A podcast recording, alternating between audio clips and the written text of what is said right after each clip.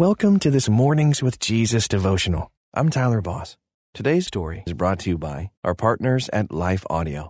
If you go to lifeaudio.com, you will find dozens of other faith centered podcasts in their network. They've got shows about prayer, Bible study, parenting, and more. Head over to lifeaudio.com now. And remember, you can have full access to our meditations commercial free. Just text ABIDE to 22433 for 25% off. Now, receive his peace and abide in Christ. Welcome to this morning's With Jesus devotional, designed to start your day in a positive way with scripture and reflection. I'm Lonein Lara. Today's scripture is Hebrews 12, verse 1 from the English Standard Version.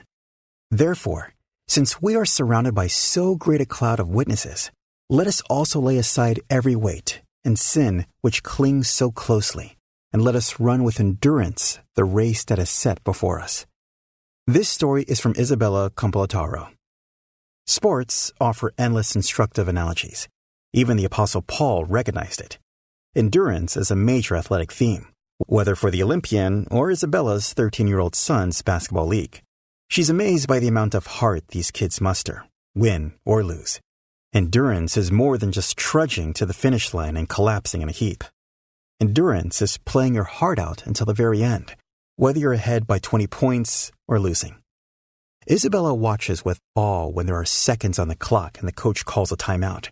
Her son's team huddles for instruction on how to finish strong no matter what. The parents and fans, witnesses in the bleachers, cheer on their team regardless of the final score. Jesus endured the cross. As Hebrews 12:2 tells us, and the challenges of each moment that led to it. In those final hours, he endured without devoted fans or coaches. Jesus was alone in the final redemptive act until he rose again. With the encouragement Isabella enjoys in her spiritual race from cheering friends, fellowship, countless uplifting resources, and the Holy Spirit himself, can she too face her race with the heart of an athlete, with the heart of Jesus? By Christ's grace and example, and the example of five sweaty young teens, Isabella knows she can. Here's a step of faith you can take today. If you're weary from running your race, seek and enjoy the encouragement of our heavenly coach along with the great cloud of witnesses. And cheer on someone else today, too. Thanks for joining me this morning.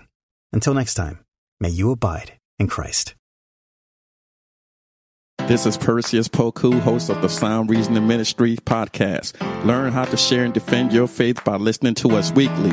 Subscribe at lifeaudio.com.